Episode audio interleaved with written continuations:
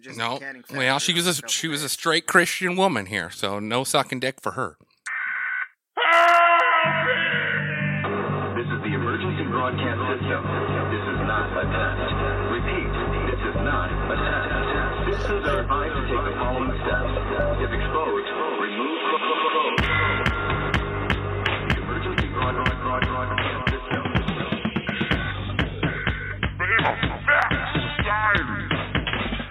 Podcast for the curious mind. I don't know what that means. Broadcasting live from a German-made microphone deep within the multifamily bunker, here with uh, Fingerprint of the Gods, that book of the week there we got going on, May? Yeah, I'm going to start it on Monday. Yeah, look at, oh, you haven't even started it yet. You're just you're just pre-advertising. I like that. I you like know, that. You, you actually just need to change your name to um that one the with uh, fuck. With Reading Rainbow name, guy? Douglas. No, oh, no, no, no. Michael Douglas, when he goes in the fucking McDonald's. I don't, I don't recall that scene. That sultry voice you hear is Devin. Welcome to show, Devin. What are you, oh, talking, hi, what, what, what are you talking about? Good morning, Vietnam! That's a, yeah. Wrong movie. That's that's uh, Robin Williams. You know. Okay. I know, I just I saw that the other day, and I was like, I need to shout that out. Hey, we've got, uh, we've got a uh, great feel-good story today. But before that, uh, like us on... Uh, Like us on YouTube, Facebook, Twitch, wherever you uh, watch the live stream at. We also got gold Patreon content coming your way. Uh, and uh, if you have any questions or you want to add to the show, six oh five, eight six eight, four oh four is the phone number to call in. Uh, after, after the main stop, it, main topic, which is, a, I mean, it's a feel-good story, gentlemen. I think you're going to like this one. Been waiting on it for two weeks. Waited for our uh, Southern representative to show up again. Nice to have you back, May. How was that rodeo? Yeah, it was really good. It was, it was it was really good. I was surprised. Um, they do teams. Mm-hmm. I didn't know that uh, they do like uh, P B R teams, but uh, it was it was really cool. Anyone get it. injured? I, I got absolutely blissed. um, there was a couple injuries. Yeah, like it's weird because like the Nashville team is like they're not good. Like, and you just like certain cities you think would have these like dominant teams, and it's I don't know. I mean, it's fascinating. Did, Follow them on Twitter now. Did uh Brazilian win the? Uh, win There's the a ton of Brazilian. Like it like, surprised me like, too. So many are gonna like, win that three shit. or three or four whites on, on all the teams. Like, well, I mean, do we have to do we have to describe them by their racial color? I went by country, but Dude, you know the Chinese team gonna be killing it. There ain't There's no Chinese, Chinese riding five bulls. foot They're, five foot one. The bull's what? just not even bucking because he's like, "Is there something on my back?" I'm not sure. I didn't see um, any uh, Chinese bull riders, but it's um, like. A uh, couple Native American, like one of the guys on the national team, his name is Ryan Dirt Eater. You know, I thought that was pretty interesting. I don't uh, know. I don't Cody know. Like Little the ancestor that earned that last name. It's yeah. like, come on, man. He's like, man, like, really? Stick to like, gathering. You did, stick just... to gathering. This guy needed some clay in your system or something. I uh, used to go. It's fascinating. Yeah, All I... tiny little midgets though, just running around, and I'm just like. They're just so spunky, and they've got so much attitude. But like, they're no taller than like five foot five, and I'm like, oh yeah, you can't be a tall guy and do freaking no. buffalo riding. No. Like I did, I did junior bulls when I was like. Did you say buffalo riding? Yeah. Sure, same thing. Bull riding. But uh, I did junior bulls like when I was like either eighth grade or freshman, and I remember riding those fuckers, and I was just, I wasn't even that tall then. I was only like. Five nine maybe, but even then they're like, you're getting a little too tall for that bull ride. And I'm like, I'm fucking not that tall. Like that's why they're all short and stumpy. Yeah, tall dudes just get s- slung. Wow, they get slammed it's, around it's, one jump. Usually, usually big guys do steer wrestling. But I was getting, I was getting drunk, and I was like, I could fucking do that. These guys are pussies. I don't know, you're too tall. I was like, gonna hold on to it. I told the old lady I was going to get her drunk and call her by her cousin's name just to see if I could ride the bull. You're very good. May's reason for going to the country bars just so he could ride the mechanical bull. I got to yeah. practice. Yeah. Got to practice. I practice. Speed it up! Gotta I got to get, get my flak jacket, my helmet, my neck brace. Well, Might as well put on a full set of pads. I said there's no, there was only a couple men out there actually that were just wearing their cowboy hats. The rest of them had hockey helmets on. I really don't blame him, dude. Those bulls are fucking no, massive. Yeah. Yeah, there's one dude. I mean, there, I saw several dudes get stepped on, and I was just like, oh, I used to go um, go to the different rodeos up in New York when I lived up there. I went to the the opener, which is in Madison Square Garden. Oh, nice. Yeah, which is just a blast. And then uh, we went to the one in Albany, and uh, I went there, and I had my like my button down pearls, you know, my cowboy hat. And uh, what's the uh, the the cowboy the uh, the uh, clown cowboy? Uh, what's his name? Uh, it was like Bullfighter? F- Floyd or something. Rasmussen? Well, it was oh. it was Floyd back then. This was quite a few years ago. But he, he does this thing where he runs up and down the stands and picks a guy out to dance on the Megatron, right? And so he's running up and down, and I'm looking around, and I realize that I am the only one in Albany, New York, that has a cowboy hat on.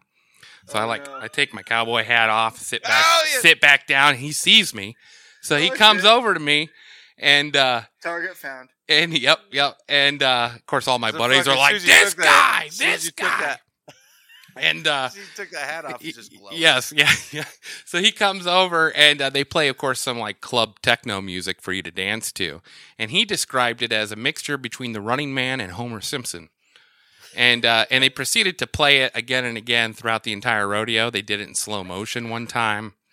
Uh, I figured they played Cotton Eye Joe. That seems like that's what I thought. I was like, you know, I can do a little sidestep or something. And no, it was straight up techno. I was like, God damn it, I don't know what to do. And I just watched uh, what was that movie about ping pong? Balls of Fury. Yeah, remember that movie with uh, Christopher Walken and Terry Crews, and all I could think no. of was Terry Crews dancing up to the pool table, so that's pretty much like the dance I was trying to imitate. It was, uh, it was a good moment. Uh, awesome. Guys, are you ready for today's story? Mm-hmm. All right. Yes. All right. Well, I've been trying to spread the word, getting people on our TikTok. Mm. Sharing clips. Listen, so I think it's I think it's slowly working. Huge shout out to Maverick, although the last TikTok he sent, I think, scared away more fans than it and then it brought in. I don't know what that was about. Was the running the girl that was running. Oh, yeah. uh, if you want to see that goal, join us on TikTok, Phantom underscore facts. Um all right. The year is eighteen ninety in a little town called Henryville, Indiana. And a boy was born in eighteen ninety by the name of Harlan.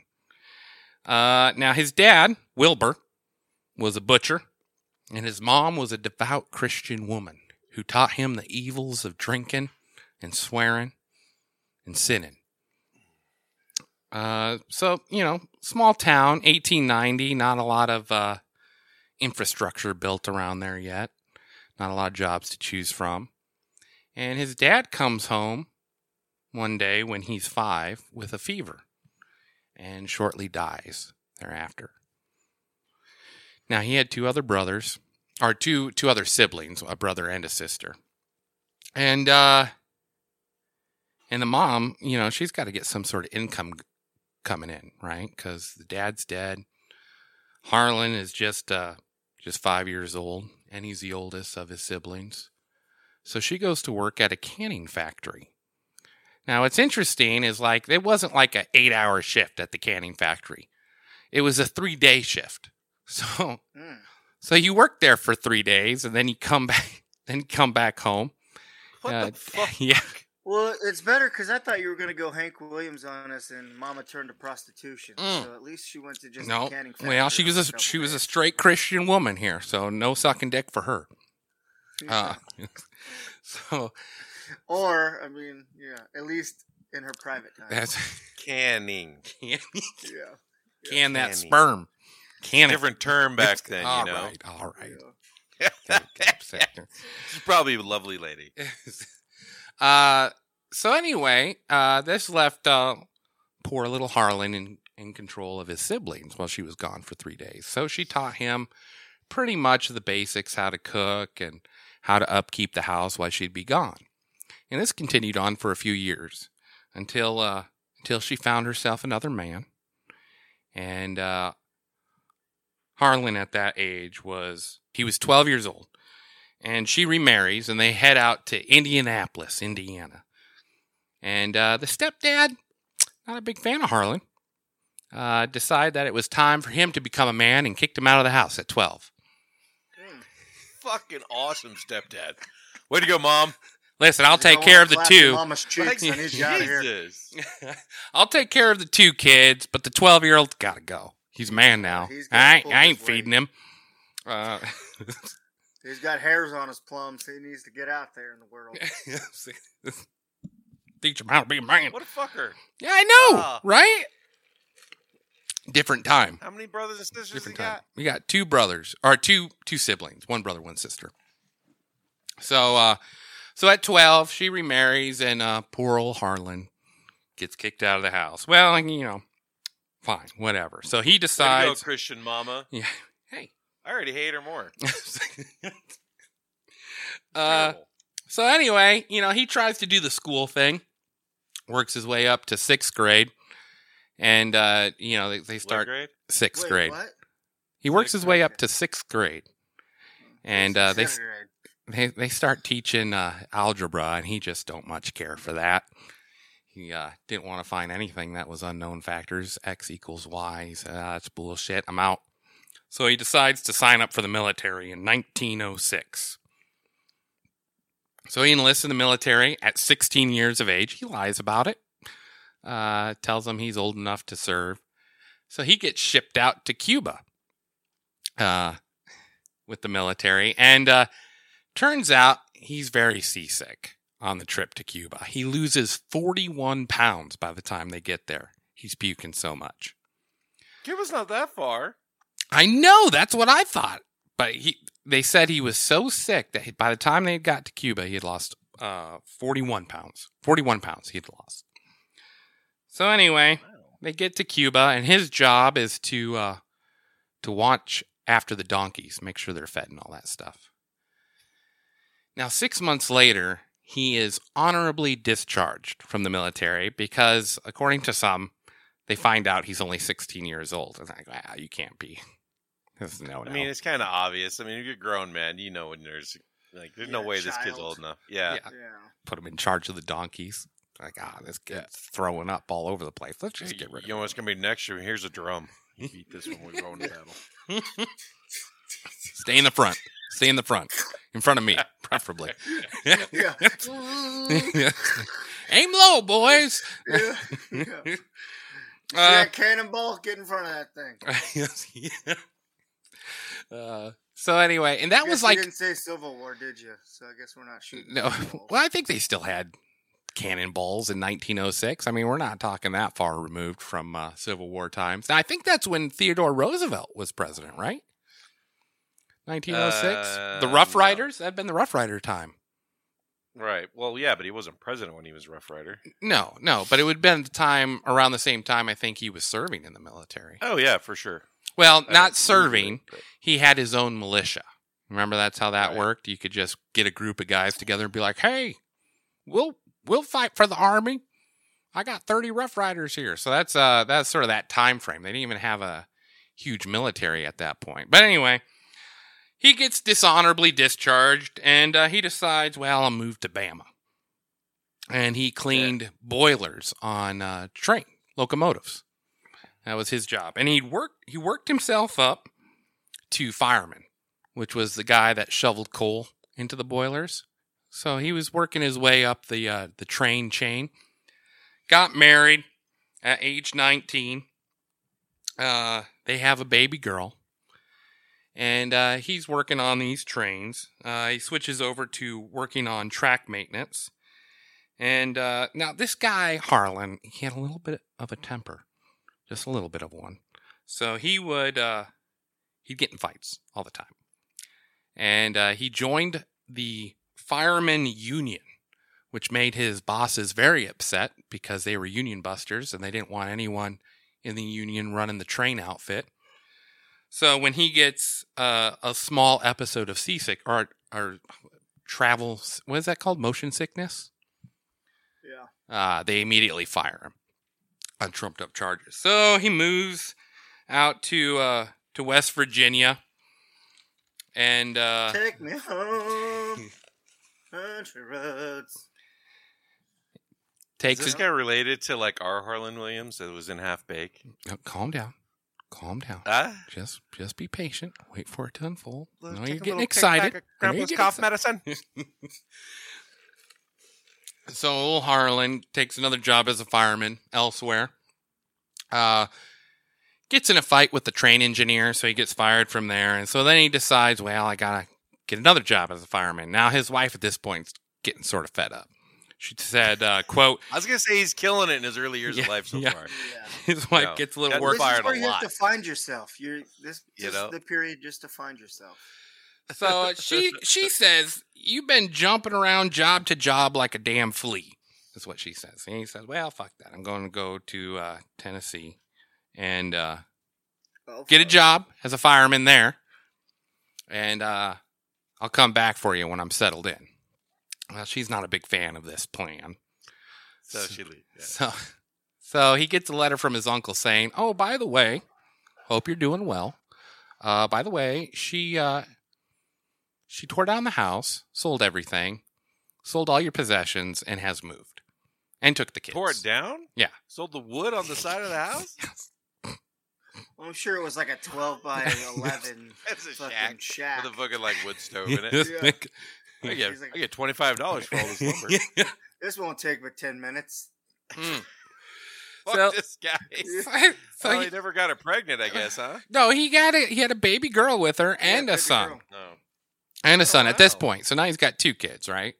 And so she takes off what with the kids. He must have uh, been real, like...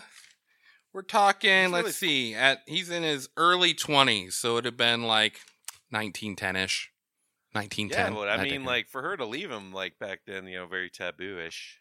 Yeah. Like, yeah. he must have been a real piece of work. Well, she was just getting sick of this job to job to job to job bullshit, you know? She got two kids. They need to be fed and all that stuff, and he just ups and goes to Tennessee to take a job, and...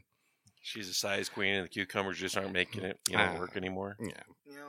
So, anyway, he, uh... He just lets it go. He gets all depressed about this, right? And so, finally... He's like, you know what? And according to his autobiography, he had gotten so worked up because he missed his kids so much. So what he decided to do is he was going to go back to where she had moved to, and uh, he was going to stay in the woods, which was close to a train, uh, train track, train depot, wherever. And uh, he was going to wait till the kids came out to play. He was going to grab the kids, take them on the train. So he waited in the in the tree line. Waited all day for these kids to come out to play. They never come out to play. So after a whole day of getting worked up, he just decides, you know what? What the hell? I'm just going to go up there. He knocks on the door. She starts crying, takes him back in immediately. So they're reunited. So this time he decides, well, uh, why don't you and the kids come back with me to Tennessee? So, uh, so that's what they do. So they are happy family again. Happy family unit again. They go back to Tennessee. Uh, he did, like I said, he uh, he's working as a fireman in Tennessee. Uh, gets in another gets into another fist fight with the train conductor, and uh, loses his job there. So then he decides, well, heck, let's just move to Little Rock and take this fireman job out there in Little Rock. So he goes out to Little Rock, and he. He decides, well, you know, while I'm doing this, working as a fireman, uh, I'm gonna I'm gonna try to become a lawyer. So he signs up for a correspondence school through the mail, where they would send him letters and stuff for him to study, and uh, he gets uh, he gets his what is that lawyer license? You know, I I don't, I don't know what you God call that. those those days, bro. Yeah, like, yeah I'm a doctor. I'm a doctor. Wanted. Yeah. yeah. Yeah, like let me pull that tooth out. It doesn't look so good. Oh, yeah. That'll be five dollars. Lay back here, open your mouth so wide. Take a good slug of whiskey first. You don't need that. yeah. Here's some here's some opium in a jar. Just take yeah. this for your pain later. I'll see you later. You need some more? Yeah. Come back. I'll give you. I'll prescribe you some more. That toe looks like it needs to come off. Let's cut it above the knee. Oh, okay. Yeah. yeah. uh, Fuck. Damn, motherfucker! You said my toe, not my fucking leg. Uh, so he lawyer be- by mail. So he becomes yeah, a lawyer. Lawyer by mail. Lawyer by, by mail. mail. Just to circle back around, you know, by how, like, mail. The world revolt, it just keeps coming in circles. I need the lawyer by mail trade to come back yes, around. Yes. I can uh, hang it up on the wall back here, my uh, law degree. Well, he gets very into this lawyering business, you know, and uh, he's working for this train company still, you know, but he's a lawyer now. And uh, it turns out the train he's working for, it jumps the tracks, right? And a bunch of people get hurt. And old Harlan, he decides, well, I'm going to I'm gonna sue the train company so that these guys that got hurt on the train... I mean- Get, That's what you know, lawyers do. Yeah, you know? Get paid. You know, they're hurt. Ambulance chaser. Like, hey, did you were you on that train? Sign yeah, up with me. Gloria Allred, just before Gloria Allred got famous. So he uh it was Harlan. Harlan. Harlan. Oh, Harlan. Yeah. Uh so he uh so he uh wins the lawsuit against the train company of which he is employed by. Awesome. And, and so there's not gonna be no repercussions. It's just like you get those letters in the mail. You know, because in our field, like, you get paid, like, the salary and bonus. Mm-hmm. Well, technically, your salary doesn't count overtime, and your bonus isn't, it's just a bonus. So these lawyers were getting pe- talking people into suing their employer for overtime. Overtime when yeah. We were well compensated. You know what I'm saying? The bonus was kind of like, I wouldn't say it was hush money. It was just known that the bonus is part of your overtime. Like, you work this much, and this is why you make so much. Yeah. But still, motherfuckers signed up for it, and you get the letter, and it was like, oh, you know, they can't take any repercussion against you. I'm like, yeah, they'll just stop sending you to jobs, and yeah, then you just right, end up quitting. I mean, you know what I mean? It, like, no, it still happens, yeah. So let me guess. Well, that's before that type of protection, so they just straight up fire him. Oh, there's no protection. You're just like, well, get got the his percentage. Yeah, he get the. Yeah, I was about to say he should have got a cut, right? Yeah. Uh, he said, "Get the fuck out of here."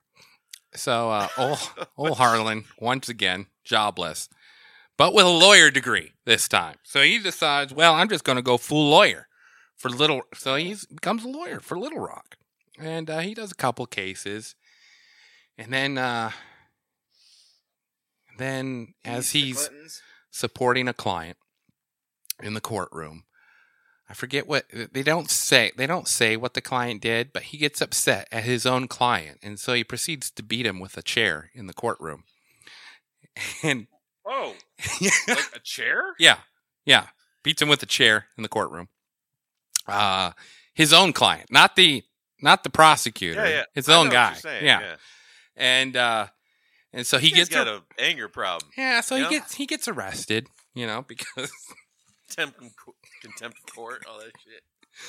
Uh, he gets arrested. Uh, loses his l- yeah, loses his lawyer license. Unfortunately. Oh no! Oh shit! So, how's this a feel-good story? This yeah. motherfucker's like a walking shit show. This needs to circle around quickly. Fuck. So after losing his lawyer license and uh, being disgraced in Little Rock, he decides him and his wife and the now three kids. Uh, you know what? Uh, maybe it's uh, maybe it's time to move back to Indiana. Oh yeah, this is what you do when you fuck up. You move. so so uh, he moves back to Indiana, and he gets a couple of different jobs. He works for a flour mill for a while. Not a big fan of that. Well, it's not that he's not a big fan of it. It's just like he doesn't do a very good job, so he gets fired. So then he decides to work for an insurance company. Uh, also doesn't do a very good job at that, so uh, he gets fired. Uh, works as a ferry boat operator.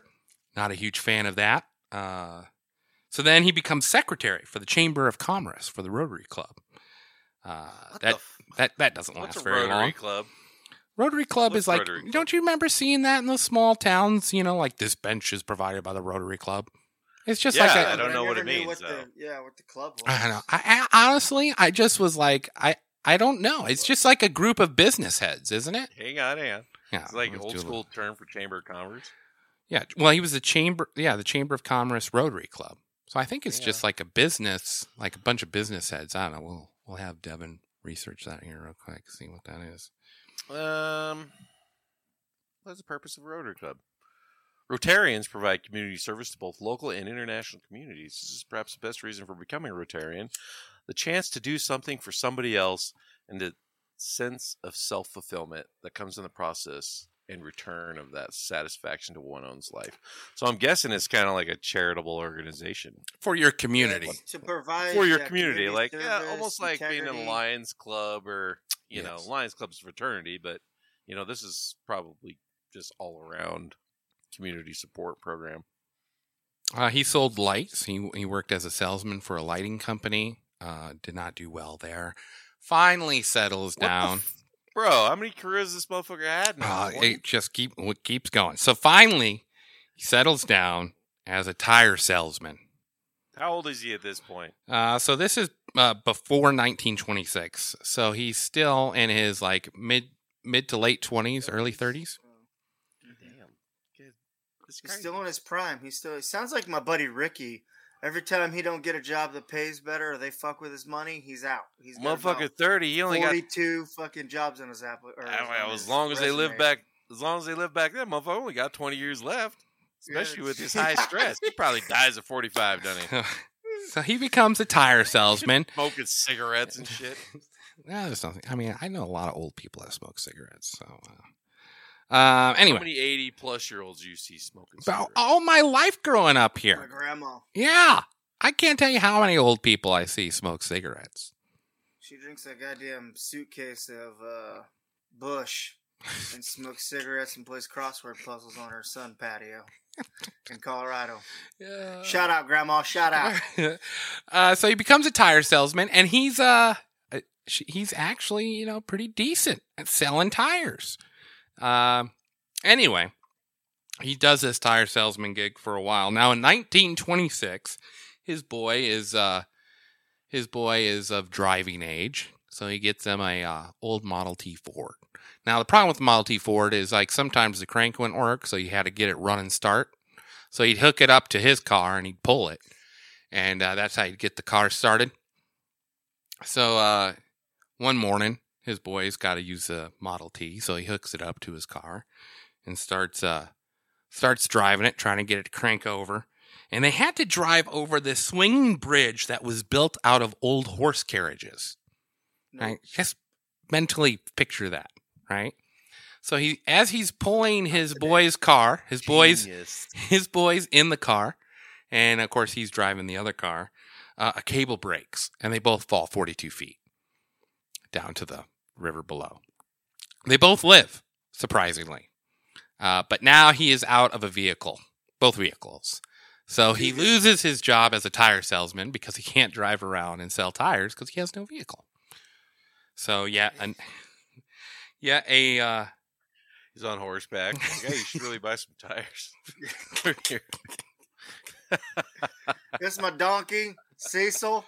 Would you like some uh, some forty-two inchers? This baby right here is half horsepower. Yeah. But it's pulling me on these rubber tires I got on this little car here. Yeah. Took me all day to get over get over here. Y'all better look at the tread on these things. uh, I just think that's an amazing part of the life story. I mean, this guy's life has just gone from worse to worse to worse to worse. Now he's fallen forty-two feet. Besides that, yeah. Besides that, everything was, was his fault. So uh, he beat his wife because he was a firefighter. Well, no, he didn't. No, he, not a firefighter. He's just fireman's guy that stoked the you yeah, know stoked the boiler. Yeah, sorry, yeah, fireman. Yeah, yeah, yeah. My bad. I missed yeah, bad name to all sorry, firemen fireman. out there. Yeah, sorry. We all know that's just the cops. Anyway, so he anyway. takes up. He sues the city for the shitty bridge. So, uh no, no. Uh, What happens is that this guy who uh, who knew him was really impressed by how well he had sold tires before he lost his job. And he, and he goes, Harlan, I tell you what, I've got a gas station that needs managing. Why don't you Why don't you do that for me? It's in Nicholasville, Kentucky. So he goes, well, I you know, I suppose. And he, he actually is really happy because now for the first time, he's his own boss. So he uh, he decides to run this gas station. Now, he is known for his extreme, extreme uh, customer service that he provides at this gas station. I mean, he's like washing their windows. He'll drive around during his off hours to see what roads are under construction so he can tell people. And you got to consider this is like nineteen twenty-six time, you know, nineteen twenty-eight. Uh, and so he's driving around and see what roads are under construction. So when people come up to his gas station, he can be like, hey, you know, you don't you don't want to take this route. You know, you want to take this route instead because they're working on that road. And well, remember, that's what gas stations were good for back in the day. You could walk in and be like, hey, I'm kind of turning around here. How do I get this way or that way? And they'd be like, oh, well, Fifth Street's closed. The interstate is up three blocks to your left. They actually were, um, you know, people with value, not green-haired, purple-haired nose rings that uh, play Pokemon Go okay. while they serve you okay. fucking tobacco. Okay. That's like ten percent of the population. Yes. Yeah. So anyway. Pushing twenty now. He is. yeah. He, he is. Uh, he's thrilled. He's thrilled to finally then I get forty. Have found his spot in the world. And uh, and then the Great Depression happens. He's got the little overalls with the fucking rag in the back mm-hmm. pocket shit, ain't he? Yep. Yeah. Yep. But then the Great Depression happens. And uh, it goes under. And he can't afford to keep the gas station running anymore. So he loses his job there. So, I mean, it's just sort of a shitty situation. You don't know what to do. This is to feel good. Hey, it's got to right? feel bad first, right? It feels bad, bad first, then it feels good. twenty minutes. I know. Well, it's, it's, I mean, it's longer. He, it, it's felt bad, and he's only got like ten years of life left. I wish Ray was here to like sum up this freaking story by the time we get in. It's going to be awesome. Like, I'll I'll do the sum up. Okay. Appreciate Continue. that. So, anyway, um, now... His gas station, his gas station that went under, he developed a little renown because of his great customer service and his dedication to it. And so someone from the Shell Oil Company comes up to him after the Great Depression and says, uh, listen, I heard about you, Harlan, and I've got a gas station in Corbin, Kentucky, and I want you to run it. So, of course, Harlan's just thrilled about this because he, you know, he really enjoyed working right? at gas. Yeah. yeah. So, uh, it's after, right? Say what? No, it's during, I believe. It was, it's oh, like, no, it's right after. It's right after the Great Depression. So anyway, he, uh, he gets this gas station, which he gets to run in, uh, in Corbin. And, uh, he goes all out, man. I mean, he operates it twenty-four hours. He's got two other competitors. One by the name of McVeigh and one by the go- name of Matt Stewart. Now, these two guys are his competitors in this town. But what makes this area unique is there is a highway that goes through this town. So they've already got they've already got uh, uh, traffic that's going through it pretty continuously.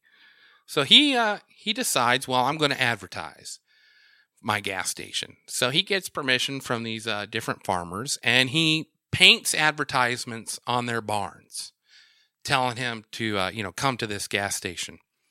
And uh, now what was genius about this, and they asked him about it, well, why why didn't you just get a sign? He goes, well, the hunters and trappers out there, they take pot shots at the signs. And pretty soon it'd be ineligible. You know, you couldn't even read it because of all the bullet holes through the sign. But if you painted it on the side of a barn, hunters and trappers aren't going to shoot at a barn because they know there's real livestock inside of it. Well, they don't want to get in trouble for that. So it was a genius marketing idea by him, you know, yeah. by painting it on these barns. Well, uh, the one guy, McVeigh, is an old, old codger, right? And he's got, I mean, the, his competitor, he's an old codger. Uh, got, he's got his own pet pig that he like, there was a, there was a, um, a pothole at his gas station, and he'd fill it with water so his pet pig could roll around in it all day. And Harlan became friends with him. And the guy needed an air compressor. Harlan gave it to him for free. And uh, and you know so what the pig's name was? I don't know. I don't know what the pig's name was. I bet it was Bacon. Crispy. Uh, well, okay, all right. So anyway, uh, so anyway, uh, now, Mc, or Matthew Stewart. Is they're not as good as friends. In fact, Matt Stewart is jealous of the advertisement on barns idea.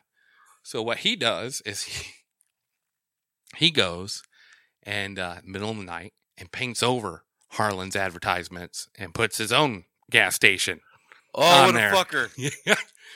And he's, what did the farmers say about it, this? It's so, well, I you know, I don't know. I mean, like, this went on for a little while. Harlan would drive by and be like, hey, motherfucker. And so he'd go and repaint it for his gas station. And yeah, sure enough, Stewart would come by and repaint it back to his gas station.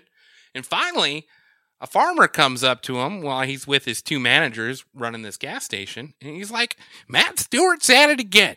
He's out there painting over your sign. And so Harlan at this point is like, this motherfucker. So he grabs his he grabs his two buddies that are also yeah, you know, managers a, of the gas he's station. Got a, he's got a penchant for patience. Yeah. You know. Is this how Billboard got started? It's, it's, well, I mean, he had already warned Matt Stewart that he'd blow his head off if he was caught him painting. Painting over his side. I've been fired for plenty of jobs of beating someone's ass. I ain't afraid to do it again.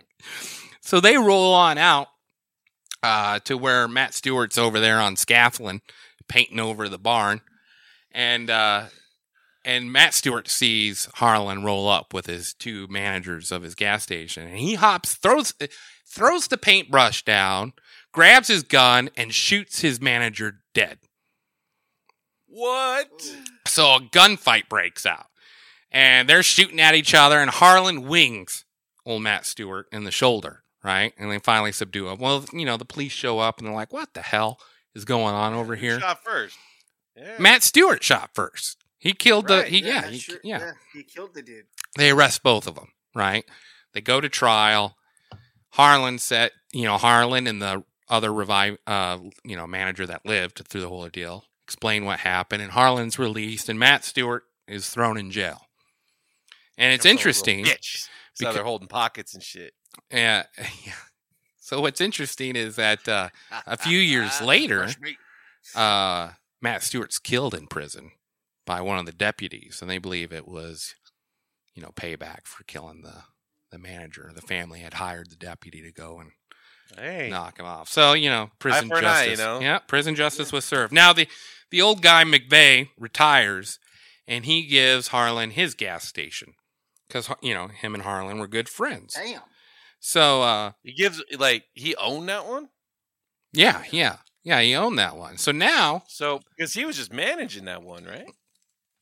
For Shell? Yes, yeah. So now like he, he owns his yeah. own gas station. That's awesome. Yes, yeah. Good old guy. And, uh, and he's the only gas station guy left in Corbin. Because the other one's dead from, you know, being in prison. And the other guy retired. So now the only gas station in town is old Harlan's. And, I mean, it just starts going off. You know, I mean, it's and open. That's how tw- MAPCO started. So it's, so it's open twenty-four hours a day. He's doing the same thing about construct, you know, telling people where the construction is and all this stuff. Now, in nineteen thirty-two, his son dies at age twenty because of tonsillitis.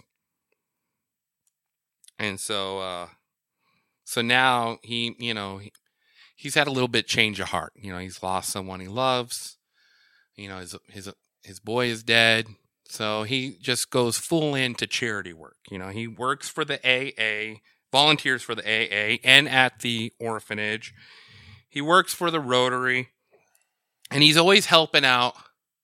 You know, the poor guy. That's sort of, you know, he's got a soft spot for people who are poor.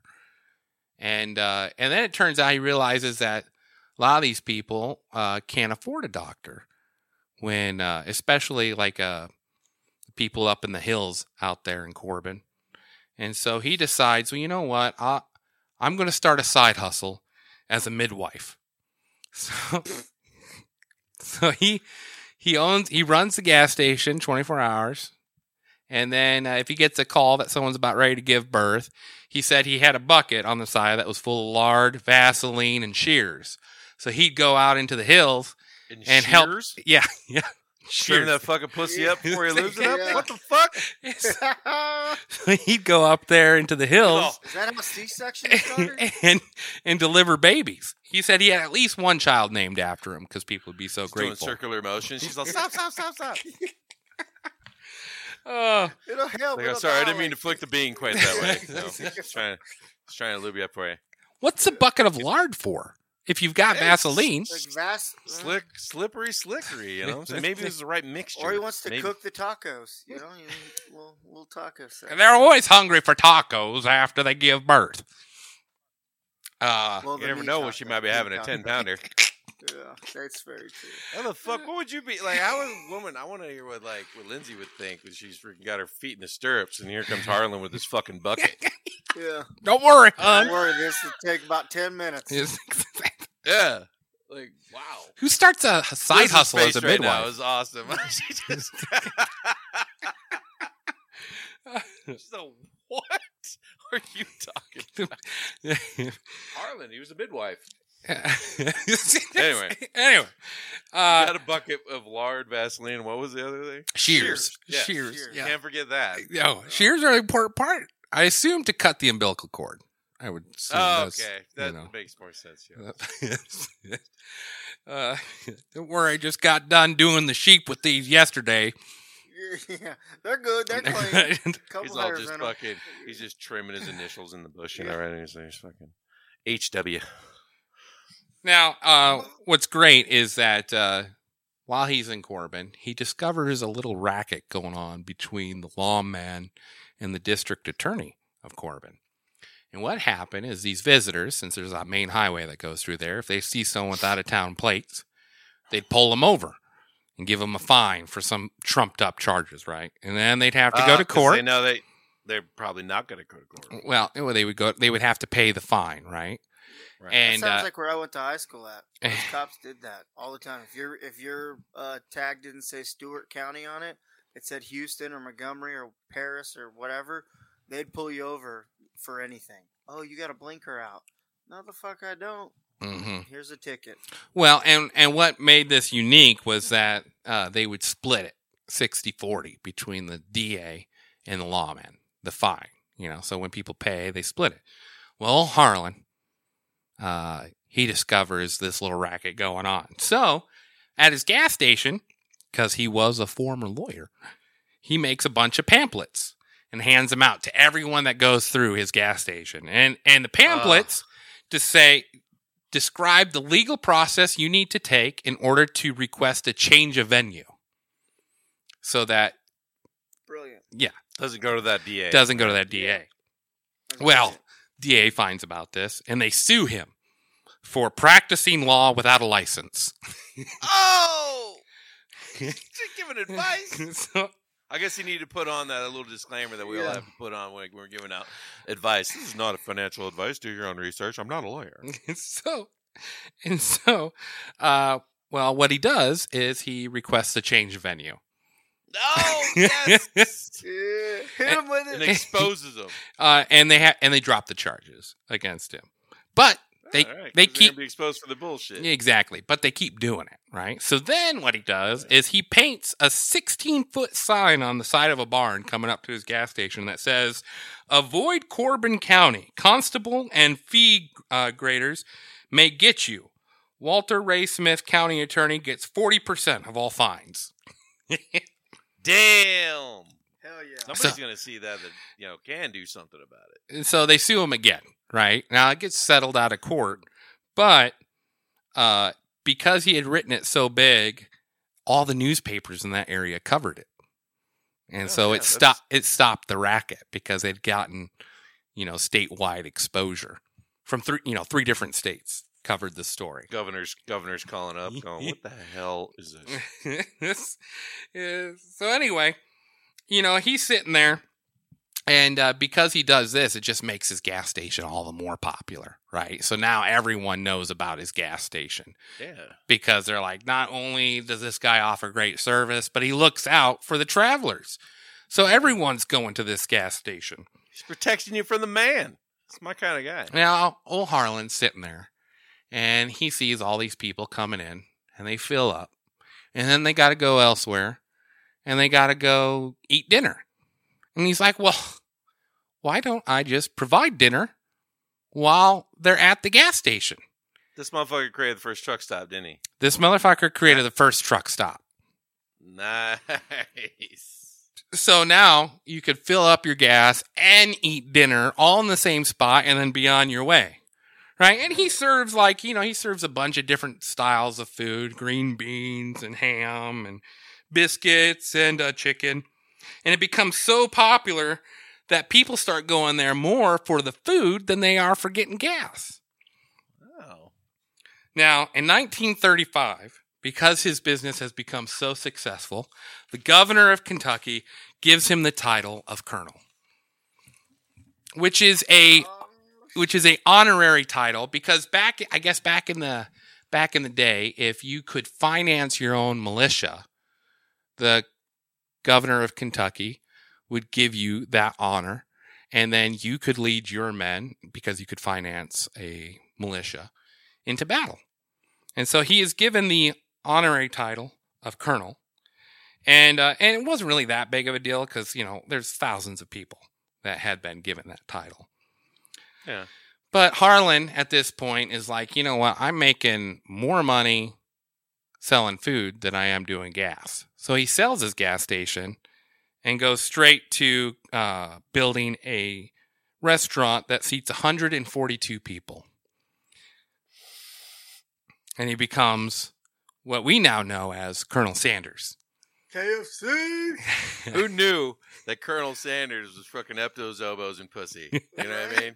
Like, yeah. Way before he even made K F C. Before dark meat and yeah. chicken wings and, um, what was the mashed, mashed potato balls? He was ah, bro. So I had pussy. K F C actually yesterday for lunch. Yeah. My mom and dad went and got it, you know.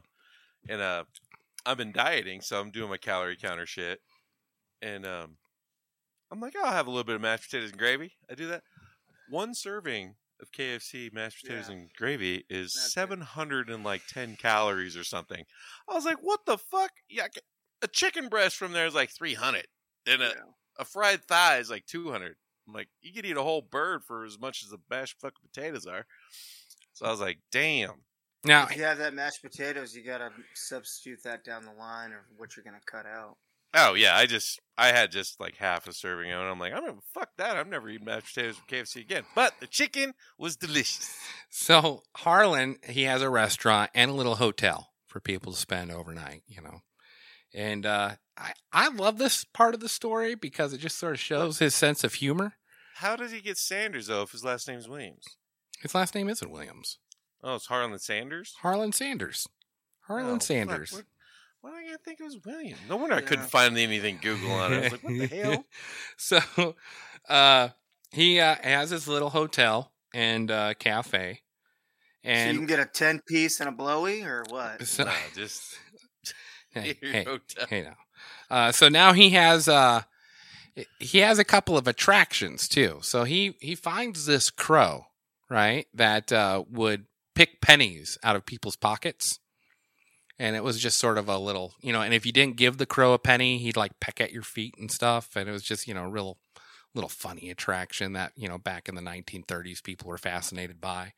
And he called the crow Jim Crow because it was black. So,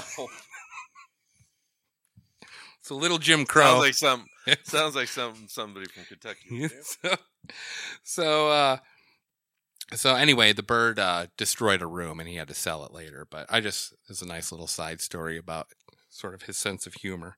And he, he wasn't racist at all, which I find interesting. You know, he just was definitely a troll type of guy. Oh yeah, uh, he, up, he helped protect people and all kinds of crazy stuff. That's yeah, awesome. Yeah, and yeah, exactly. He was very much looking out for people who had come from the same type of situation he had grown up in. I mean, he was dirt poor. Well, now also, he... uh, oh, go ahead. He's older too, right? Like he's in his fifties. Like when he starts K F C, I mean, it's yeah, he's not he's, he's not old... he's not a spring chicken. Well, in know. in nineteen thirty-nine, the whole place burns down. On accident, oh, yeah, well, grease fire got out of control. So, um, so you know, he decides to just build a restaurant this time. Now he did have insurance money on it, so you know he was able to build his own restaurant in nineteen forty-eight. He uh, divorced his wife because, according to him, he's still a little bitter about her picking up the kids and leaving. Yeah, selling all his shit, too. He just let it sit with him for that long? Yeah. Just marinated. Yeah. Yeah. That's okay. Why he's doing all the good deeds. You know, yeah. Just like, hey, just yeah. fucking buried down. He's like, I have to keep doing good, otherwise it's going to... Damn it, Dolores. Well, now, according to him... He was going to remain single for the rest of his life, but uh, he didn't know how to sew buttons on his uh, suit jacket, and he didn't know how to darn his socks, And the lady that ran the accounting for the restaurant, he had sort of grown to like in. And so he decided that he was going to marry her. And Wait, by time golly. Time oh, yeah. What, what's darn your socks? It, fix the, holes. You fix holes.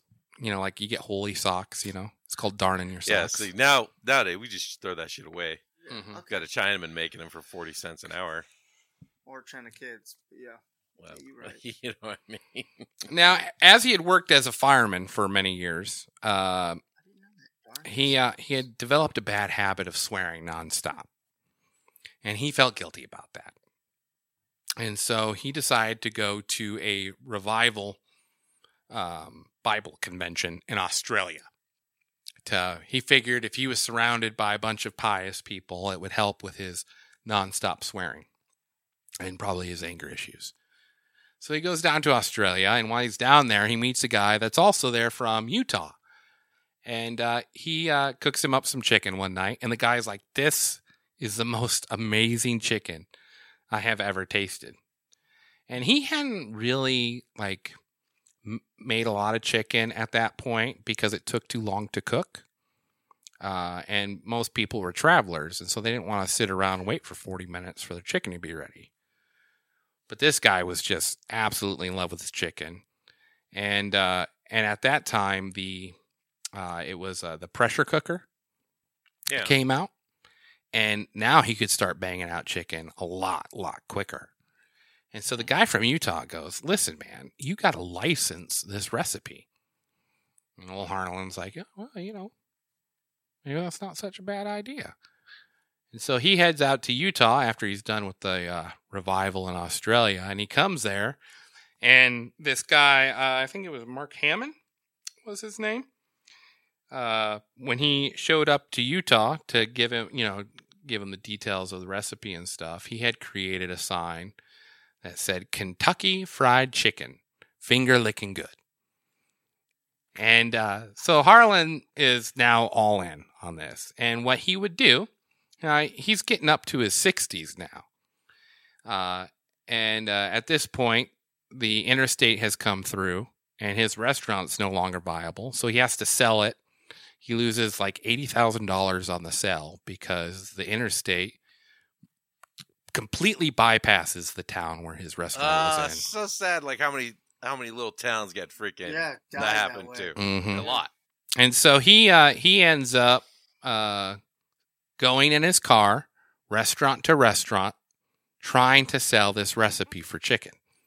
And the whole deal was is you cook my chicken, and I'll mail you the uh, the eleven secret ingredients, and uh, I'll charge you four cents a chicken that you sell.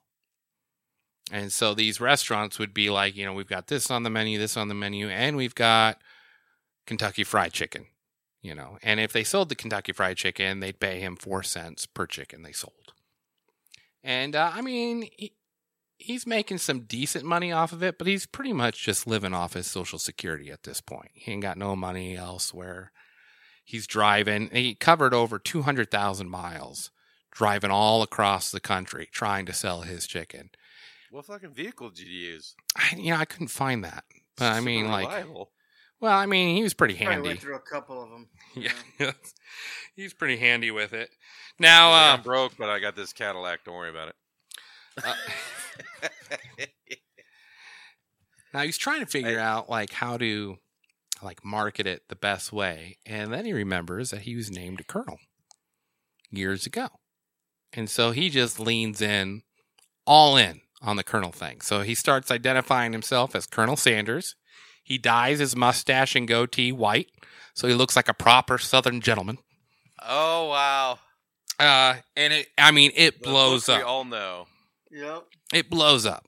And he's got at least two hundred franchises by nineteen sixty. And what's interesting is that one of the line cooks that worked for one of these franchises um, w- was like, he was in his early twenties, and he was very much dedicated to like making K F C blow up. And uh, there was these four struggling restaurants in Indiana. And so they put him in charge of trying to bring them back to life. And uh, this line cook goes all in, and he saves those four restaurants. But he tells Harlan, you know what? I mean, this, you know, I'd like to have my own business someday. And so Harlan says, or Colonel Sanders at this point says, well, I tell you what, since you saved all these restaurants, here's one and a half million dollars. Go start your own restaurant, as long as it doesn't compete with my chicken.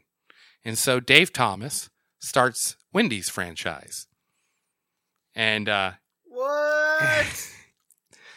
The line cook was Dave, Dave Thomas. And the redhead? Yeah, yeah, yeah. And so he starts his own franchise of burger joints called Wendy's, which is, uh, uh, you know, becomes, you know, everyone knows Wendy's. So they just sort of give you an idea of the type of guy Colonel Sanders was. He may have been a hothead, but he also was very, you know, he also took care of his own for sure. And those who Dave could, had to pay him back that one point five? No, no. It was a bonus. Colonel just throwing racks, bro. So by nineteen sixty-three, it's over six hundred stores called Kentucky Fried Chicken. And at this teaser, I'll say what? So the great grandnephew, great great grandnephew of Colonel Sanders mm-hmm. on TikTok, right? Mm-hmm. Oh yeah, yeah. He's all so over I, my For You page. I follow him because he's actually kind of hilarious, but uh. If you scroll down in his shareds, he actually shares the eleven.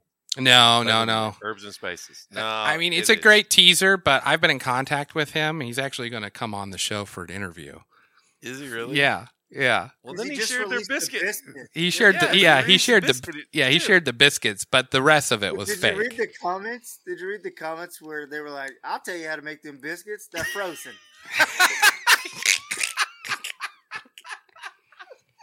Well, it's fast, and we'll get to that point. We'll get to that point. But we're in nineteen sixty-three still, and he's got over it's six hundred. Like the longest chicken story, I think. He's got over six hundred restaurants.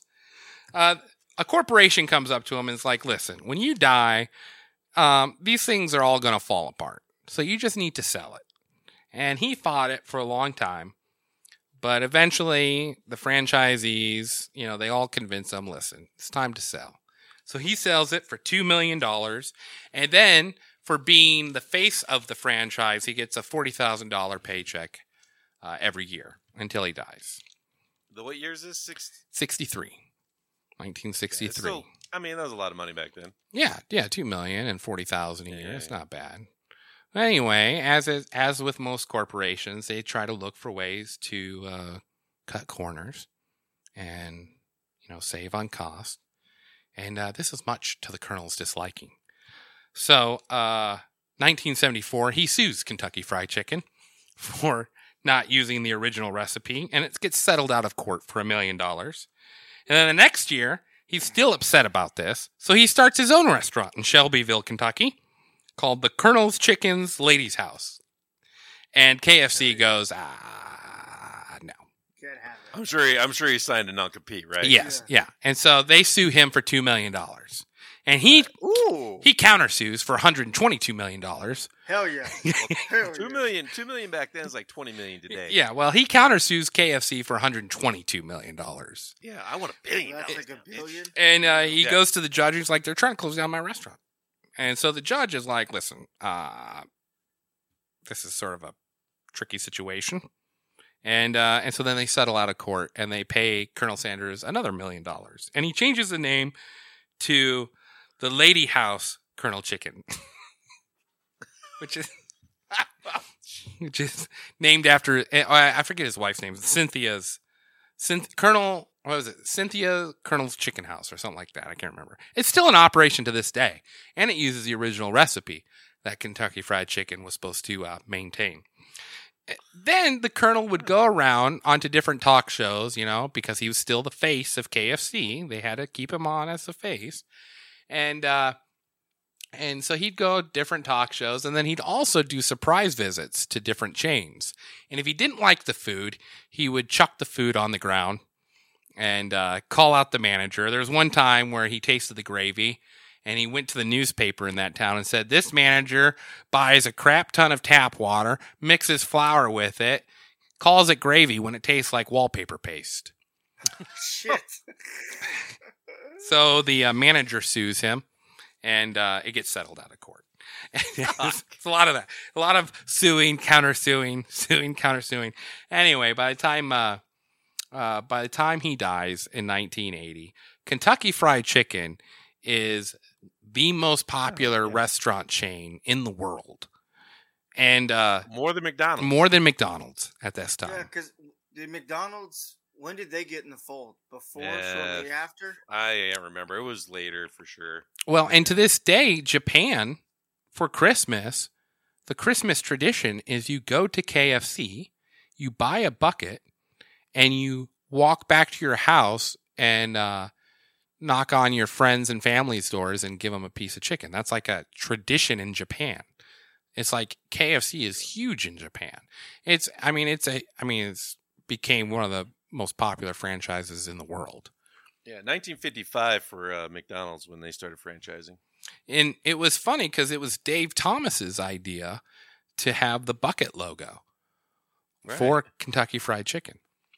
Right. So, yeah. So uh, I'm surprised Big Dave and uh, Colonel Sanders didn't, uh, well, it probably wasn't the thing then, but you know, you see like a Taco Bell and a Pizza Hut in mm-hmm. the same building. Yeah. Well, now, yeah, it would have been oh, K F C and Wendy's. And K F C. Right. You know, they, they could have taken the world over.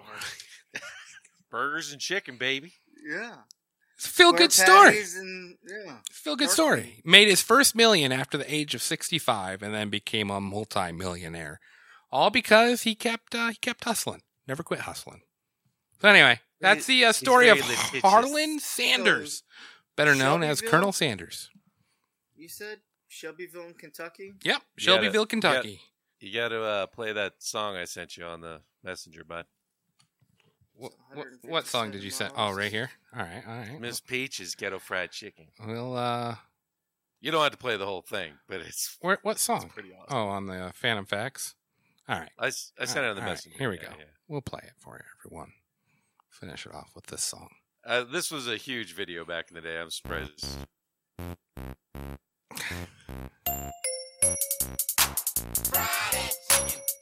Yeah.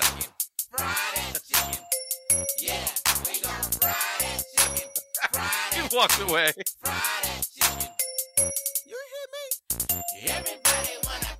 You remember this song, don't you, May?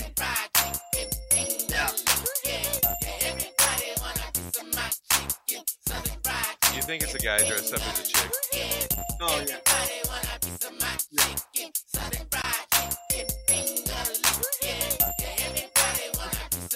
He just walked away and didn't even know I was playing.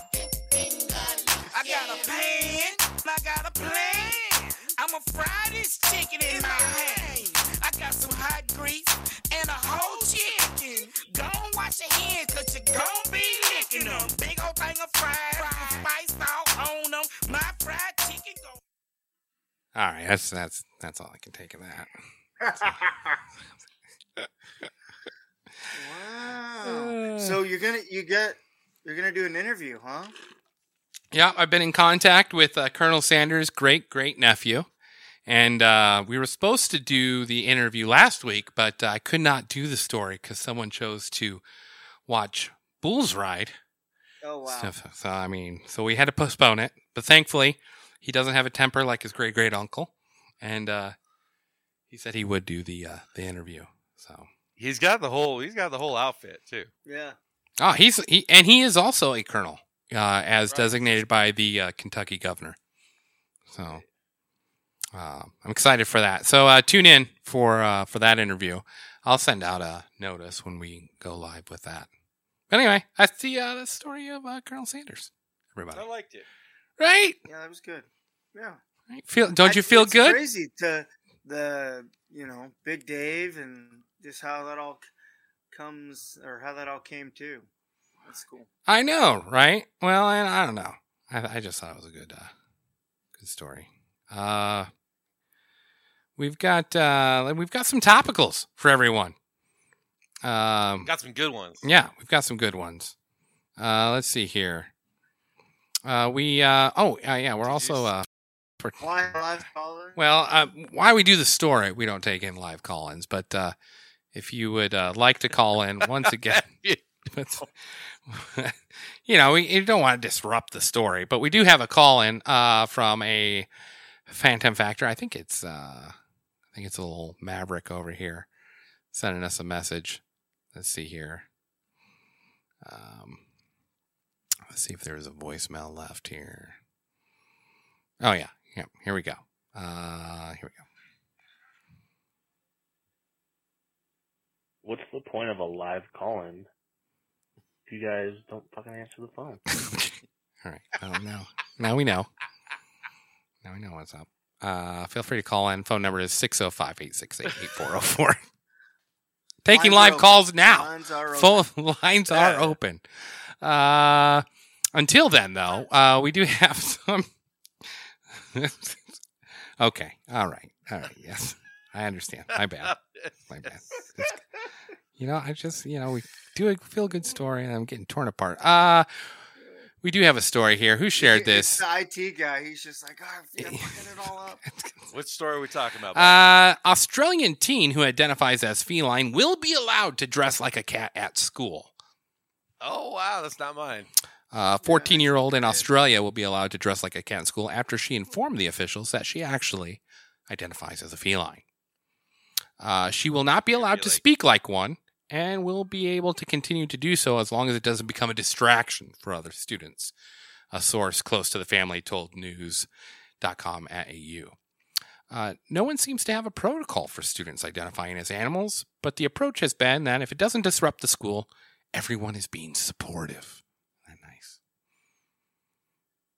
Isn't that nice? Ugh, it's okay to tell your kids no. Fuck me. Yeah, I know. Who shared this? Who was this? Australia. Of course it's Australia. Who shared what? Uh, Australian one? It says a private school in Melbourne is supporting an eight, eight-year-old nonverbal student in identifying as so what? Why even have them in school then?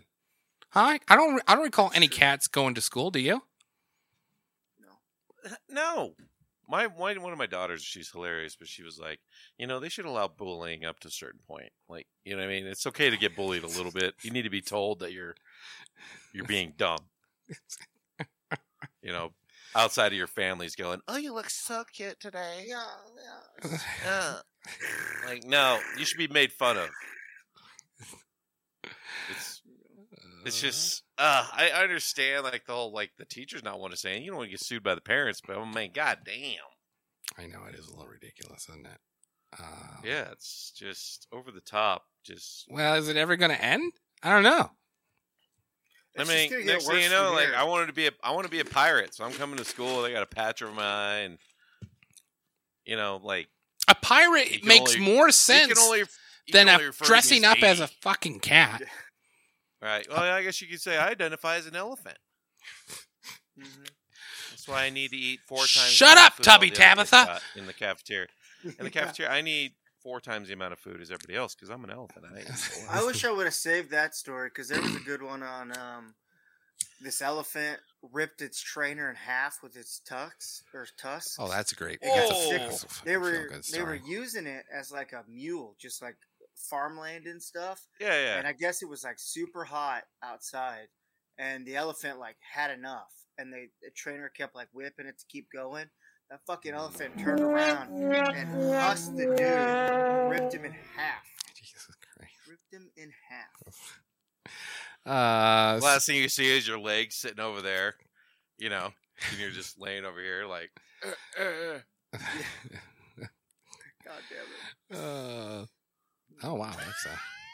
We'll just keep that, keep that in show, I guess. Um, uh, R I P Monty. Advocating for bullying—that's not nice. Yeah, that's true. That's hey, true. You need it a little bit. You yes. gotta get to the real world, and the freaking real world's gonna slap you so hard with bullying, you're gonna dick on your forehead. You know? uh, d- will it slap you? It will it slap you because it certainly seems like corporate America Didn't you end is up in a mental. Didn't you end up in a mental hospital? What about that though? That's not getting slapped.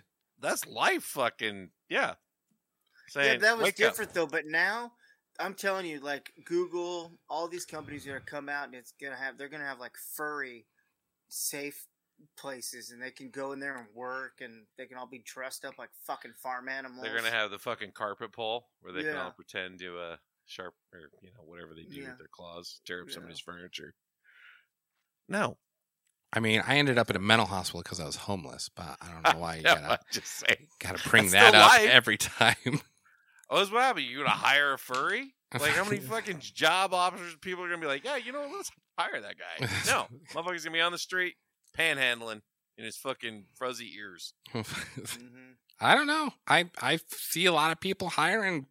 I mean, look at, you used to not be able to get a job because you had too many tattoos. You'd have to cover up your tattoos for a job interview. Yeah, can we turn this into it's fucking It's completely opposite hotel? now. Let's just do that. Now these people are running their own businesses with thirty thousand different nose rings coming out of their nose.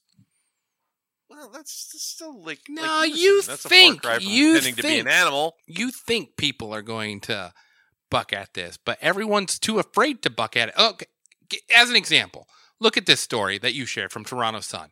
Woke Sydney nightclub bans staring yeah, without verbal consent. Yeah. Right. So now you can't go to anybody. a bar and make eyes with someone. You can, but you just can't continue. You know what I'm saying? What, what does that can't mean? Be that creepy guy, can't be the creepy guy in the corner sipping on your drink, just staring at girls. Is that what that Unless means? You make a move. Or yeah. How, yeah. How else are you supposed to make a move? I don't get it. Don't be fucking ugly. I don't know. Nice form of fucking bullying. That's like the way you can get away with it. Like, sir, we're going to have to ask you to leave. You keep staring at the girls. You're making them feel uncomfortable, and they've actually complained, so you need to go. Listen, the club believes it has an obligation to educate new club goers by helping them understand what is acceptable behavior. What the fuck? We've got clubs telling us how to... Uh, I mean, listen, I get it. If you're don't sitting... Don't go to that club, Corey. I'm just saying that... This uh, this whole woke thing is going everywhere. Now it's in fucking bars, too. Like, you can't go up. You can't buy someone a drink unless they consent to it first. You're just like this? I never bought girls drinks. I was just, I, I think that's the dumbest thing ever. Don't buy women drinks, fellas, unless no. you're dating them. That's different. But just yeah, to buy just some random girl a drink. Fuck.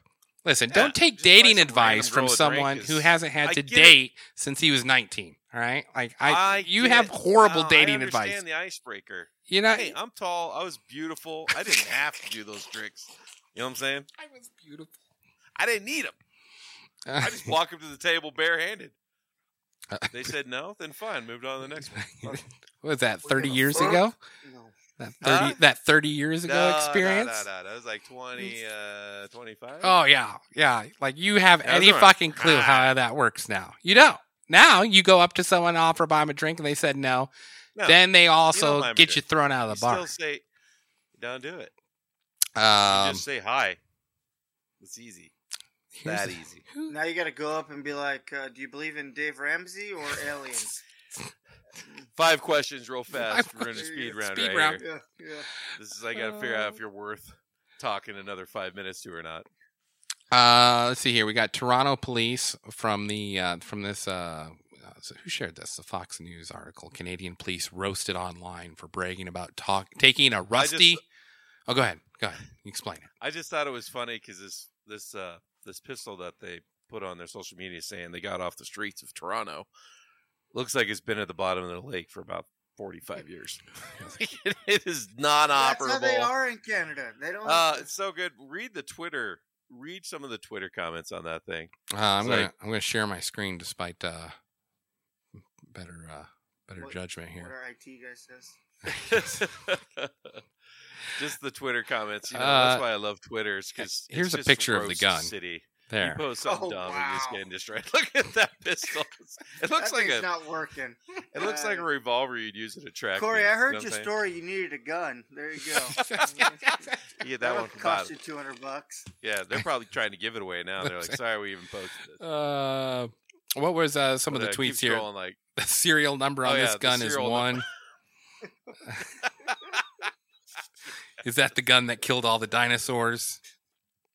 That thing is so rusty, it would take the the holder out with tetanus before harming anyone else with an actual bullet. God damn it. Yeah, that's it. But just just getting roasted. It's just hashtag off the streets.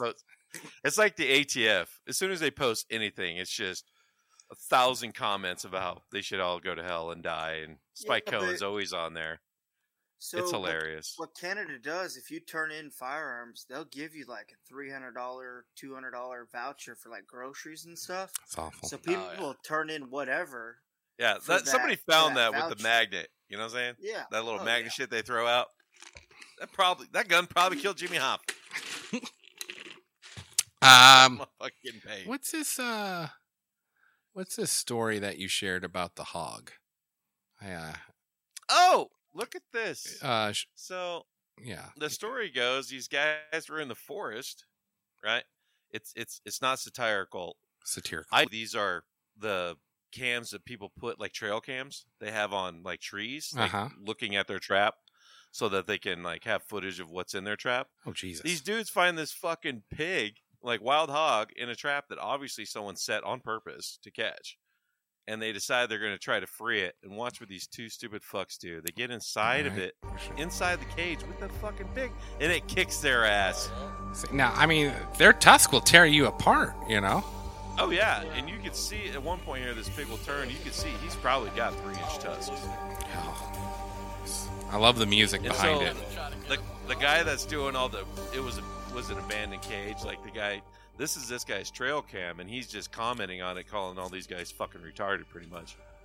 So this was his hog he had caught, and then these random guys right. came. Oh, look at this! Well, you getting in the you're getting in the cage with a fucking hog. What a fucking idiot! Yeah, these guys have no clue. Hey man, we're gonna save you. We're gonna save you, Crispy. Yeah.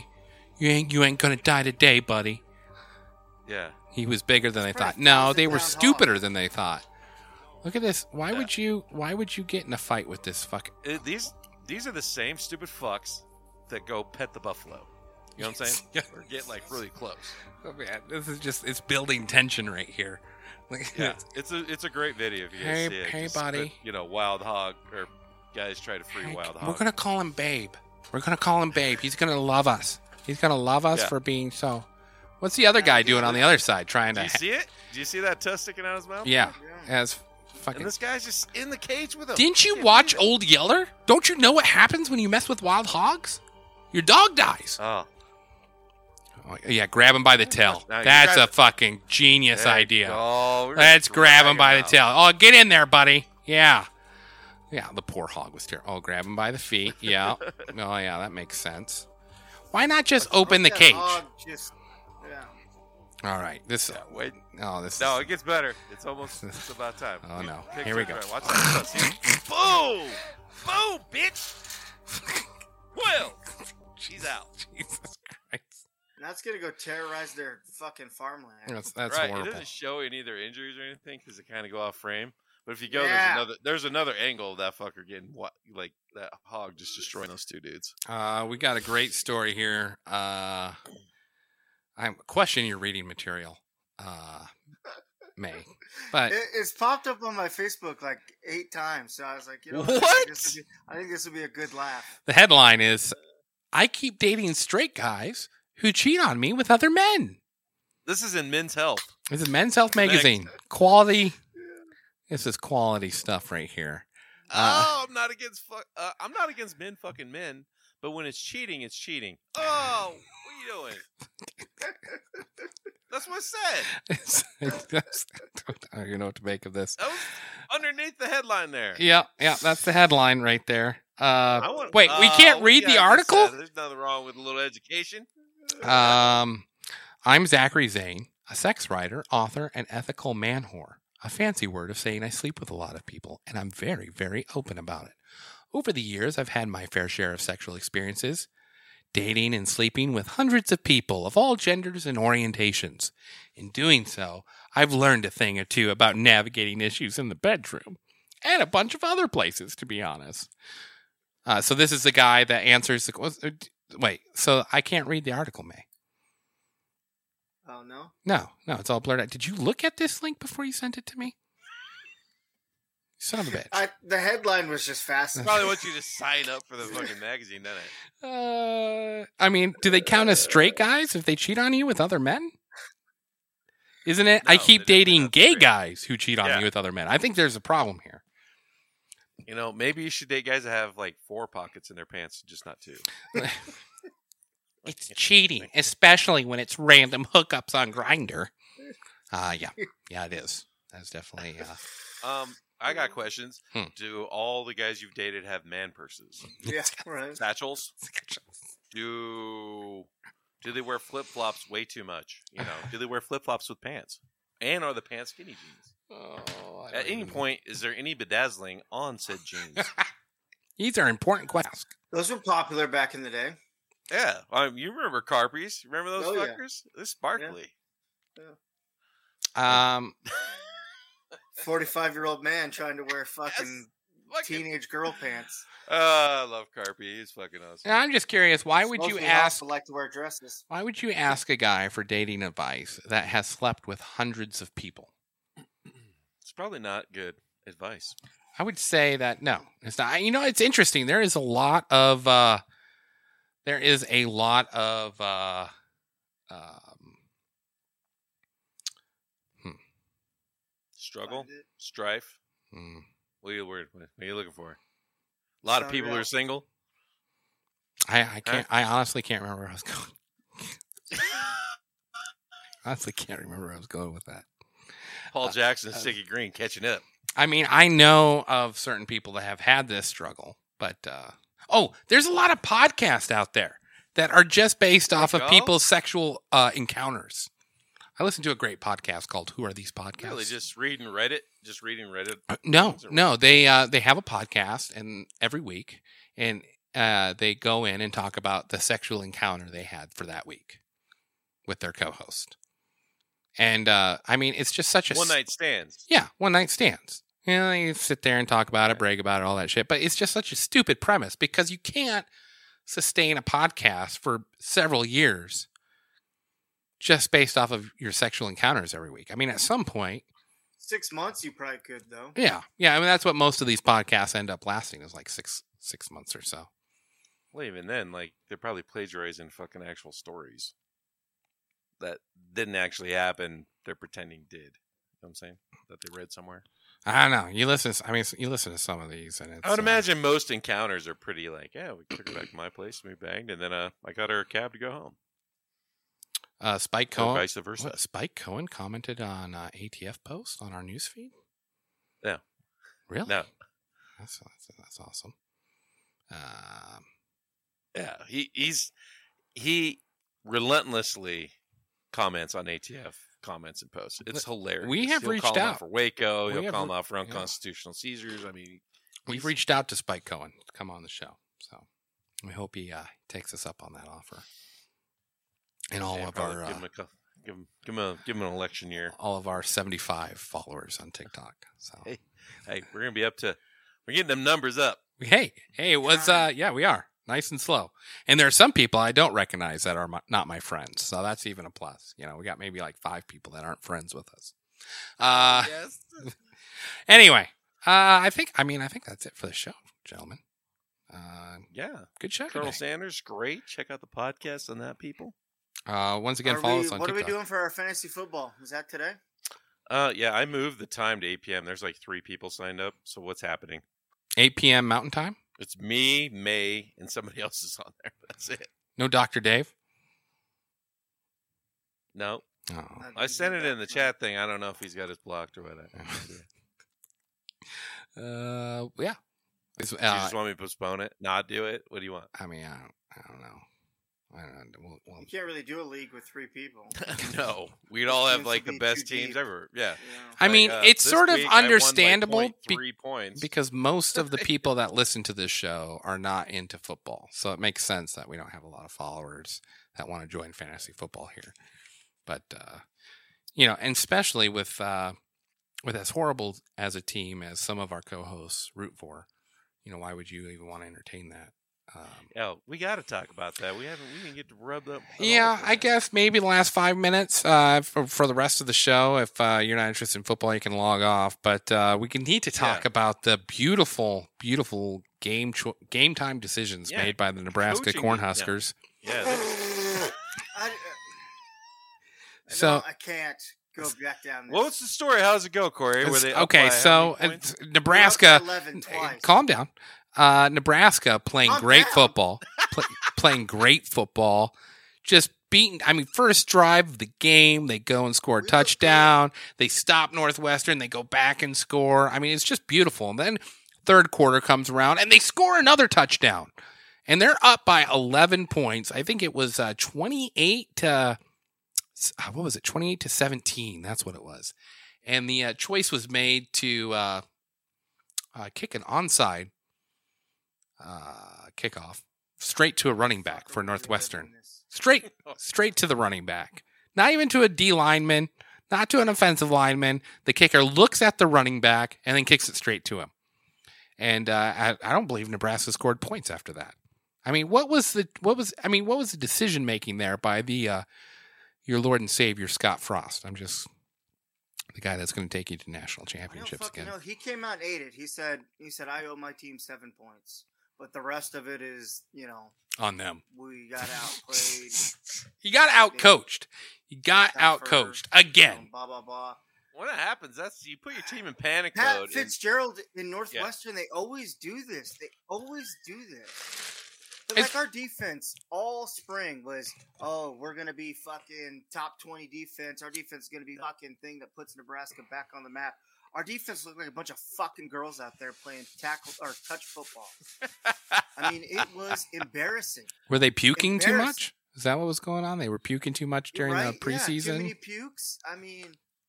I don't know if you know about like, that, Devin, but uh, Scott Scott Frost was bragging during the offseason about how much he was getting his uh, team to puke during practice, which he got immediate trouble for and had to back off. Oh, shit. Because that's just where you want your son going. Oh, we puke at, we puke him multiple times a day. Yeah. yeah. Four times a day. Forty. Oh. Yeah. yeah. It's, I mean, it's for like at this point, like I love Scott Frost, but I mean, I almost mm. it's maybe it's just time. Really, if we game don't one beat North Dakota. If we don't beat North Dakota by fifty fucking points, I think Trey Alberts is just gonna be like, "Motherfucker, sorry." Well, I know that his payoff because we could have easily started this season eleven and zero, eleven and zero until you until took on Iowa, either Wisconsin or Iowa, mm. and, and then it got sketchy. You know, then it, then the battle comes in. But we could, like, Oklahoma, who knows what the fuck they're going to be. But now, I don't know what the fuck we're going to be. Like, we, we... I was so mad. I almost oh, ripped sure. my jersey. Like, when he so came mad. out... Wait, you ripped your jersey up? Kick, he said he almost No, did. I wanted to. Oh, okay. When they came out on an onside kick, were you just yelling at the screen before they even oh, kicked it? God. So here's the thing, right? So my uh, my son, we had his uh, uh, birthday party sat yesterday, his yeah. one year old birthday party. So like I had to like be angry inside and be a mute because like I had to. I brought a T V outside and watched it so I could be a part of the you know the events. Great, great. And I was dad. just like, like just, and everyone was like, "What?" And I was like. What do you mean, what? Are you not watching that T V over there? You want to watch these sweaty kids? Look at that T V. We just onside kicked it. We're up by eleven. Fucking face beat red, too. You know, he's fucking red as his red Solo cup. He's fucking drinking out of it. Son of a bitch. Fucking little Kool-Aid for his son's punch bowl, you know? Uh, do you think that playing in Ireland was a bad choice? No, I think that was fantastic. I think that was really cool. Now, the credit yeah, card like, machines so broke the, down in Ireland, yeah, so they just offered they free, beer free beer and food. And alcohol. Mm-hmm. Yeah. Whoa. Yeah. So yeah, everyone was wasted, Ireland, at least. Yeah. yeah. Well, you had to be wasted. I don't know. Fuck it. God says drink for free. yeah. I love football. Yeah. The taps are still working. I, I love hand egg. It's the greatest sport ever. Sit around, watch him throw the ball, getting drunk. Eh? yeah, it was, uh, it was, yeah, you know what? I'm just glad tough, you guys man. play week zero. You know, I'm glad you guys do all that bullshit. First of all, Northwestern is no joke. They're always no, sneaky they good. But I mean, but God damn it, man, Northwestern, like that's. I can't tell you how many games we've lost in Northwestern. Chicago, like wait, that's a team full of whites. Like, come on. A team that wears purple. Listen, I'm going to give a quick football breakdown real quick. What really bothered me about your guys' last drive is you ran the same play four times in a row. It was yes, it was you. it was ten yards curls for all the receivers. All receivers curled. ten-yard curls for all five wide, everyone curled, and uh, the first time they gave them like a seven-yard cushion. And then the second time, they gave him a five-yard cushion. And then the third time, they gave him no cushion. It was incomplete. And then the fourth time, it tipped off the guy's hands into the other guy that was just waiting for a tip. And that's how they picked it off. Uh, and yeah, that ending tip, I mean, that tied Like, you couldn't run a stop and go or something? Hands. Got fucking feet for hands. That thing hit him square in the goddamn... It, it did not. It was way behind him. The guy was throwing behind him all day. All day he was throwing behind him. Your little savior out of Texas. Third string tight end. I mean, he he did good. Casey Thompson looked pretty good. I mean, but he had his t- or his the wide receivers didn't help. I mean, we got all these transfers to come in, thinking that they could dominate the Big Ten because they came from uh, the S E C and the Big twelve, and they just they they didn't wow anybody. Twenty-two transfers I mean, Nebraska brought in. Yeah, twenty-two starters. Twenty-two starters they brought in. And they still couldn't do jack shit. Nebraska football. What are your who are your Hawkeyes play?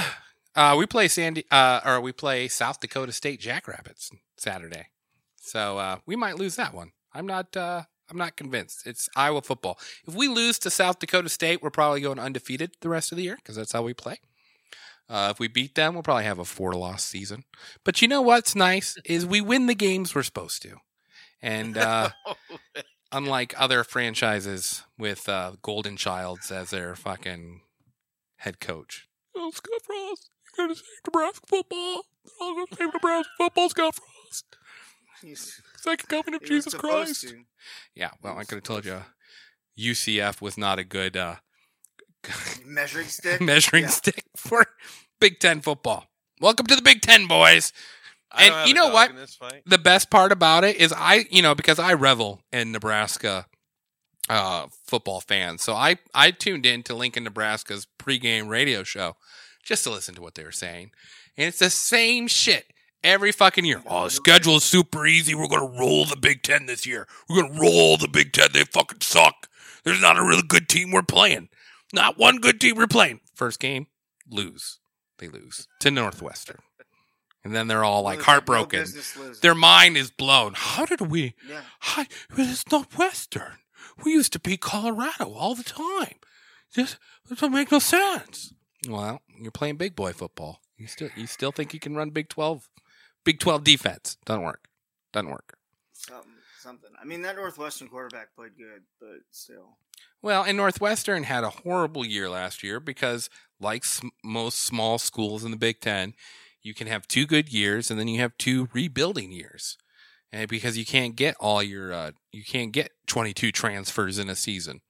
Is so this true it's, of college ball, like the N F L? Have you ever noticed, like the first couple of weeks, like in the N F L, offenses kind of dominate because defense is really not sure exactly how the other team's going to play. So the offenses kind of have a little bit more. Big Ten's different. It's defenses yeah. dominate. Is it not like that in college the, where defense Big Ten is, is defense in the trenches, offense and defense line. Yeah, but there's the too ball. many fucking pussy children out there that just want to look flashy and not know how to tackle. And it's mm. Northwestern it had three running backs that are going to go to the Hall of Fame because they, I mean, they looked like Marshall Falk out there. They did look good. There was, there was, uh, because they got the ball with like five minutes left, and they just every play was a run. Every play every was a run, and Nebraska stop, could not stop them. Stop them. Couldn't mm. stop them. That doesn't say. And, and, that doesn't fare like well. Seven guys, seven or eight guys got their black shirts before this game, and that's like the black shirt thing. Like that's the tradition. That's mm-hmm. like you're the team lead, team captain as a defense, mm-hmm. and that defense. My high school team in two thousand eight could have scored twenty-one points. I mean, wow, it's, uh, it's gold stuff. I right was there. so disappointed. I, I hope we bounce back and, and we get in the right. Mm. Uh, we also if not. Um, oh. Scott Frost will be fired by uh, the Oklahoma game. Yeah, maybe it's time to bring back uh, Bielema. Brent is in Illinois. Ah, that's right. They just that's right. Because they the shit out of Wyoming. Yes, because they recognize what a real good coach looks like, and not some fucking pony pony boy that they bring in from uh, fucking Florida. Not even Florida. University of Central Florida. That's. Uh, You know, I, mean, they shared I enjoy the, it. The national title. Uh, we they should give a shout out to the newest Phantom Fact member. Uh, our uh, one of our co-hosts, Lindsay, gave birth to a healthy baby girl, Evelyn. So congratulations. Yeah. Congratulations. Uh, I expect follows and likes and her to start showing topicals within the year. So nice. She All right. Will. She's gonna she's gonna be the new uh, go-to beer girl. I think so. That's, I think uh, that's her jam. I think oh, that's, yeah. I know. Unfortunately, we lost the previous beer ambassador, but we've moved on. Found uh, found someone else, so we're looking forward to that. Uh, and also, uh, coming next month, we have a new fourth showing up, so I'm pretty excited about that. Uh, anyway, good show, guys. Um, All right, everybody. Remember, have a good day. Uh, pay attention for the uh, Colonel Sanders interview. We'll be having come up uh, later in the week. And then if you have any questions or comments, feel free to call six oh five, eight six eight, eight four oh four. Support us on Patreon.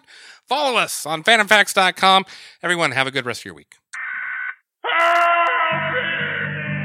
This is the emergency broadcast system. This is not a test. Repeat, this is not a test. Citizens are advised to take the following steps. If exposed, remove the emergency broadcast system.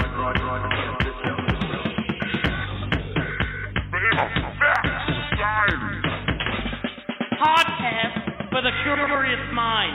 I don't know what that means.